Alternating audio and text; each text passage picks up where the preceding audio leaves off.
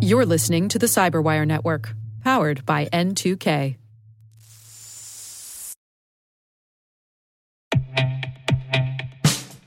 And now, a message from Cyberbit. Mastering cybersecurity is like mastering a sport. You build muscle memory through rigorous practice, then you train as a team to foster cohesion while operating under pressure. Like athletes, cybersecurity professionals thrive on hands on simulation. But traditional courses, certifications, and open source labs won't build you a winning team. You need Cyberbit. Cyberbit offers a hyper realistic simulation environment for your SOC, IR, and C suite to refine your skills, all using the market leading SIEMs, EDRs, firewalls, and WAFs they use every day. Cyberbit is offering Cyberwire listeners a free live fire exercise. Sign up your team now at cyberbit.com slash cyberwire.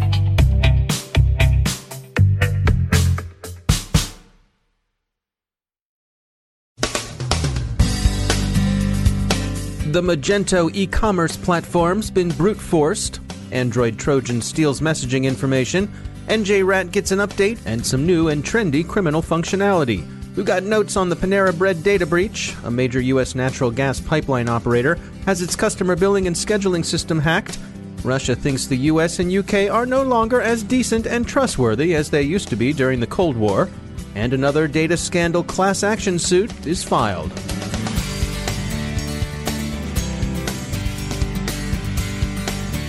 From the CyberWire studios at Data Tribe, I'm Dave Bittner with your CyberWire summary for Tuesday, April 3rd, 2018. Flashpoint reports that e commerce sites running on the popular open source Magento platform are undergoing brute force attacks designed to scrape credentials and then install cryptocurrency mining malware. Flashpoint says its researchers know of at least 1,000 Magento admin panels the attackers have compromised and they say dark web operators have shown a strong interest in Magento since 2016. Part of the problem lies with users retaining default passwords. Flashpoint recommends enforcing password complexity requirements, restricting users from recycling passwords, enabling two factor authentication, and using password managers. TrustLook researchers have identified a new Android Trojan designed to take data from a number of widely used messaging apps. They found the malware inside the Chinese app Cloud Module. The malware itself has the package name com.android.boxa. The apps being targeted include Skype, Facebook Messenger, Twitter, Telegram, WeChat, Weibo, Viber, Line, Coco, BeeTalk, Momo, Voxer Walkie Talkie Messenger, Gruveo Magic Call, and TalkBox Voice Messenger. It appears to do just one thing extract and exfiltrate messaging data.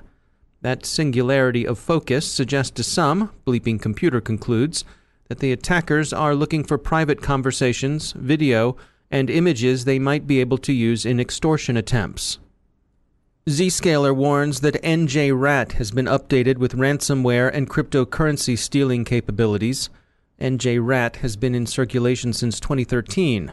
The new version, which Zscaler is calling NJRAT Lime Edition, includes DDoS capability as well as ransomware and Bitcoin looting functionality. It retains more familiar capabilities, including a keylogger and screen locker. We talk a lot about insider threats, and I have to admit, whenever the topic comes up, I can't help but thinking about the 1979 suspense classic, When a Stranger Calls.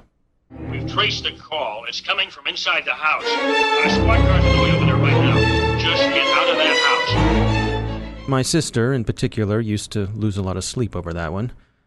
In the cybersecurity biz, insider threats aren't quite so dramatic and hopefully aren't a life or death situation, but they can be scary, and I'm willing to bet there's no shortage of security professionals who lose sleep worrying about them.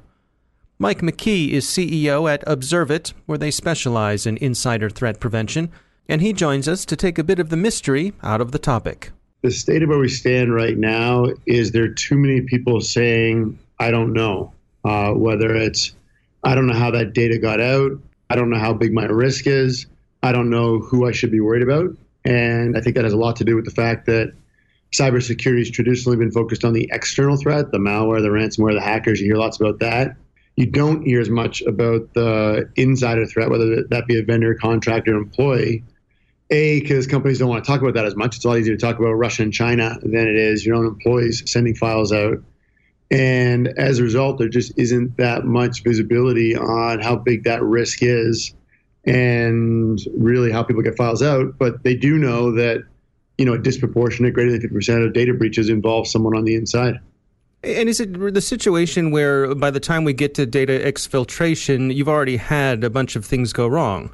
Yes and no. I mean, there's the the two sides of the camp. There's the malicious actor and there's the uninformed actor. You know, it's our belief actually that there are a lot of early warning signals to both of those folks. If you do have good visibility and you do have good detection, you'll see those early warning signals. We always use the expression, you'll see the smoke before the fire and stop bad things from, you know, getting out of control or getting really hurtful to an organization. And so what kind of early warning signals are you talking about?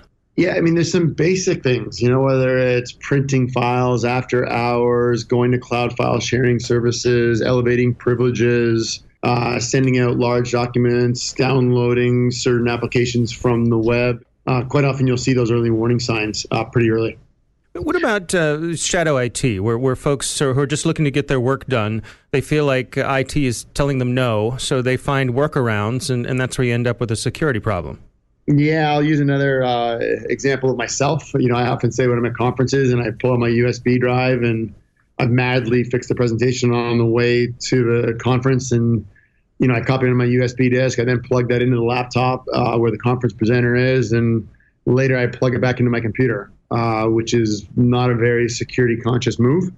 And our security folks here have told me that. But to your point, you're trying to get your job done. And I tell you, you see the same thing with cloud file sharing services. You see the same thing with Gmail. I mean, sometimes you can send a file, a large file via Gmail, easier than you can a corporate Outlook system. Quite often, and once again, one thing that we try to do is identify the barriers to people getting their work done that are causing them to go outside the rules or outside the security policies, because sometimes those can be easy fix for an organization such that their employees don't have to go outside the rules to get their job done. So, in your mind, how much of the solutions to these sorts of things are a technology thing, and how much of it is a person to person educational type of thing? Yeah, you know, I, I, always say it's people, process, technology in that order, which is sort of weird for a technology vendor to say. But on the people side, it's, you know, it used to be the case that you wanted to know where your critical assets were. Uh, on the people side now, it's knowing who those high risk users are. Who are those people that have access to very valuable information and maybe in a position to be sending that information out. So it's very important to have education, to your point. It's very important to have processes. Uh, I always say insider threat's a team sport because you're dealing with people, not with machines.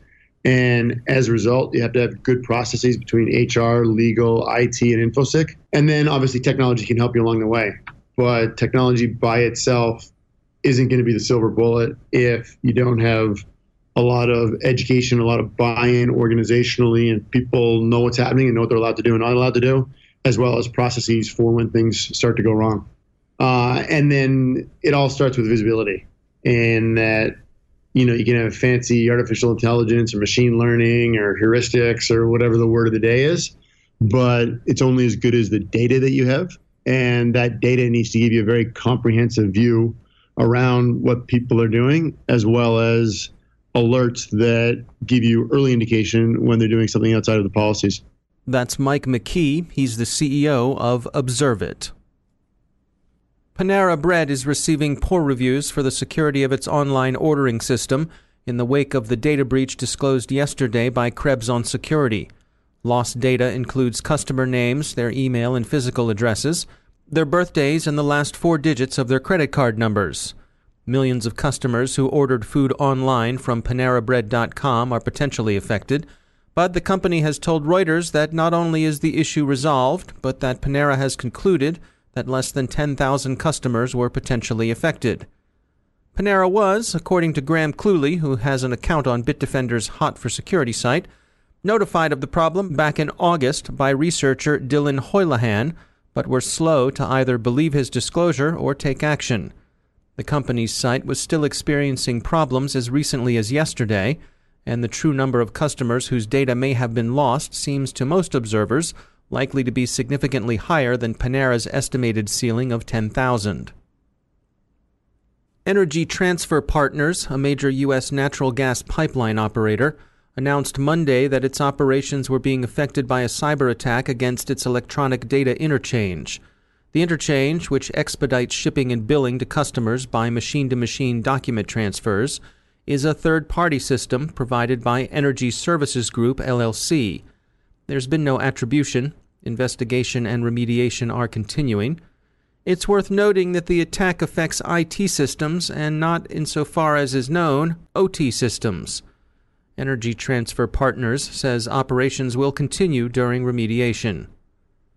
The attack, which appears to be the work of criminals and not state espionage services, has reminded many of recent U.S. government warnings that Russian cyber operators are conducting apparent battlespace preparation of U.S. infrastructure. Phil Neray, VP of Industrial Cybersecurity at Boston based CyberX, realizes that while this isn't the grid killing attack so many people fear, it's a disturbing harbinger of what may come. Neray said, quote, The FBI DHS alert makes it clear that our critical infrastructure is in the crosshairs of our adversaries. This looks like a financially motivated cyber attack, likely by cyber criminals, but we've seen in the past that cyber criminals often collaborate with nation states and share hacking tools with each other. It's easy to imagine a ransomware attack that uses nation state tools to hijack ICS SCADA systems and hold the pipeline hostage for millions of dollars per day.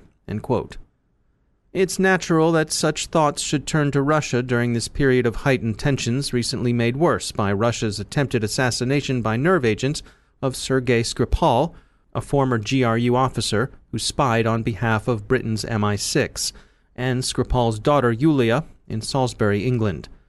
There have been no further diplomatic expulsions over the episode, but Russian Foreign Minister Lavrov, for his part, thinks U.S. Russian relations are worse than they were during the Cold War.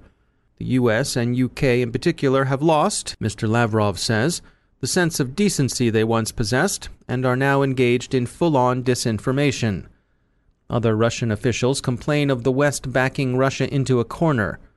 The Russian line concerning the Salisbury attack has been that it was an Anglo American provocation and that Russia should be provided with evidence showing that Moscow was involved.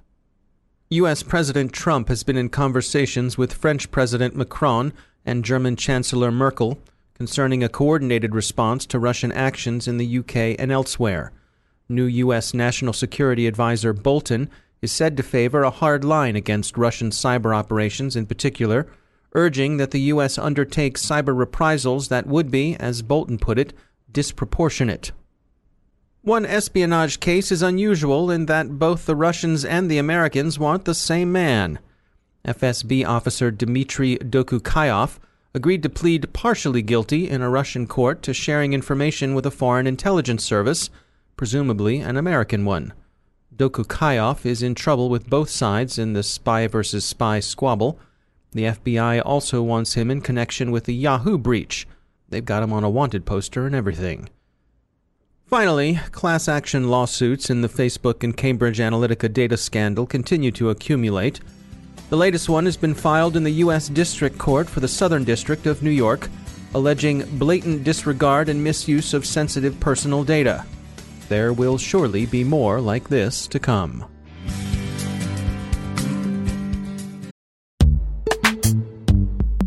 Every day, your IAM tech debt grows. Your multi generational services struggle to work together. Building an identity fabric can fix this. It makes all your identity tooling stronger and allows you to connect any app to any service you want to use with zero coding, zero maintenance, and zero app downtime. Strata's identity orchestration platform separates the identity logic from your applications so you can optimize existing IAM tools and manage them in a single control plane. Now, every vendor, standard, and architecture work together. In short, building your identity fabric means you can secure your non standard apps keep your complex access policies, retire outdated IDPs, and modernize in record time. So build your fabric with Strata Identity and get rid of tech debt for good. Visit strata.io slash cyberwire, share your identity priorities, and receive a pair of AirPods Pro. Offer valid for organizations over 5,000 employees. Connect today at strata.io slash cyberwire.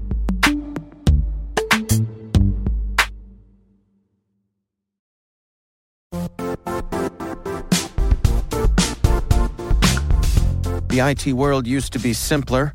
You only had to secure and manage environments that you controlled. Then came new technologies and new ways to work. Now, employees, apps, and networks are everywhere. This means poor visibility, security gaps, and added risk. That's why Cloudflare created the first ever connectivity cloud. Visit cloudflare.com to protect your business everywhere you do business.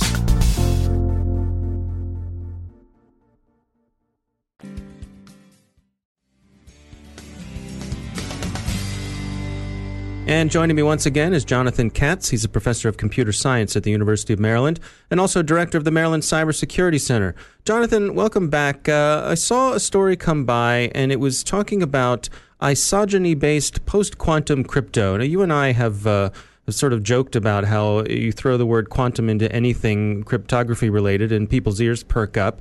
Uh, but isogeny based crypto is something that I'm unfamiliar with. Can you explain to us what are we talking about here? Well, let me first of all set a little bit of the context. Uh, you know, many of the listeners might know that there's a big concern now about the possible advent of quantum computers, which would basically be able to break all the public key cryptography that we're currently using on the internet. So people uh, in general are now actively trying to design what are called post-quantum cryptosystems that would remain secure even against a quantum computer. And in fact, uh, NIST, the National Institute of Standards and Technology, is currently running a public competition to try to vet uh, some algorithms that would have this post quantum security. And uh, isogeny based cryptography is basically one of these methods that people are proposing that uh, is a new method. It's not, not something that's currently deployed or that's currently in use, but it's uh, something that people believe might have a chance of being resistant even to quantum computers. Can you share some of the details uh, of, of it without uh, getting too in the weeds mathematically? Well, I can try. I, at a high level, actually, it's very similar to uh, Diffie-Hellman key exchange, if people are familiar with that concept, uh, where basically you have two users, each with uh, their own secret, and based on their, their own secret and some public information, they're able to compute a shared key. And so it's the same underlying idea here. The biggest difference is that rather than working in uh, kind of a regular group, what's called an abelian group, um, they're using a more general mathematical structure and the reason for that is because quantum computers are able to, are able to solve actually the um, uh, the hard computational problem uh, on on abelian groups, but they're not able to solve it on these uh, on systems based on these isogenies. So they're taking advantage of, uh, I, I, guess, uh, what a, a thing that the quantum computers aren't as good at. Yeah, exactly. They're they're taking advantage of a hard computational problem uh, based on elliptic curves, but but actually I want to stress it's different from the elliptic curve cryptography that's already in use. Um, but it's a problem based on elliptic curves, and uh, and that problem we currently don't know how to solve uh, on a quantum computer or on a classical computer uh, efficiently. So it seems like a promising potential candidate for uh, quantum-resistant cryptography. And where are we along with this? Are we still just in the research stage, or is this something we'll see anytime soon? Uh, definitely in the research stage. Actually, I was looking uh, earlier today um, because, like I said, NIST is running this public competition, and you can go online and take a look actually at all the algorithms that have been submitted. And it looks like there's only been one uh, algorithm submitted uh, based on uh, isogenies, uh, whereas there are some other techniques, for example, lattices, uh, that have a lot more submissions really based on that based on those techniques. So it looks like people are still very unsure about how these isogeny-based crypto systems are going to play out and what kind of security they can get. But it's definitely uh, an interesting area of research. All right, Jonathan Katz, thanks for joining us. Thank you.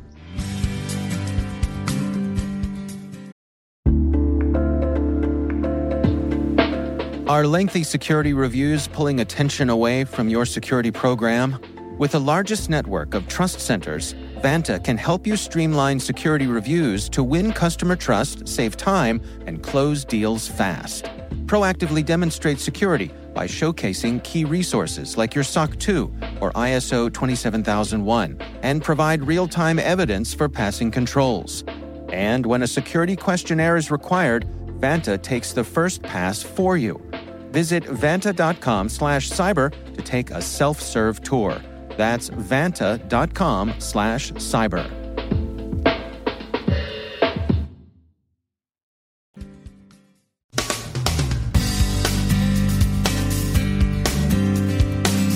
And that's the Cyberwire. For links to all of today's stories, check out our daily briefing at thecyberwire.com. And for professionals and cybersecurity leaders who want to stay abreast of this rapidly evolving field, sign up for Cyberwire Pro. It'll save you time and keep you informed. Listen for us on your Alexa smart speaker, too. The Cyberwire podcast is proudly produced in Maryland out of the startup studios of Data Tribe, where they're co building the next generation of cybersecurity teams and technologies. Our amazing Cyberwire team is Elliot Peltzman, Puru Prakash, Stefan Vaziri, Kelsey Bond, Tim Nodar, Joe Kerrigan, Carole Theriault, Ben Yelin, Nick Veliky, Gina Johnson, Bennett Moe, Chris Russell, John Petrick, Jennifer Eiben, Rick Howard, Peter Kilpe, and I'm Dave Bittner. Thanks for listening. We'll see you back here tomorrow.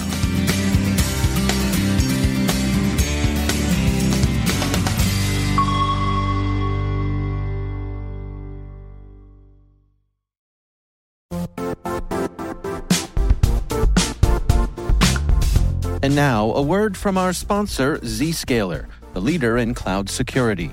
Cyber attackers are using AI in creative ways to compromise users and breach organizations.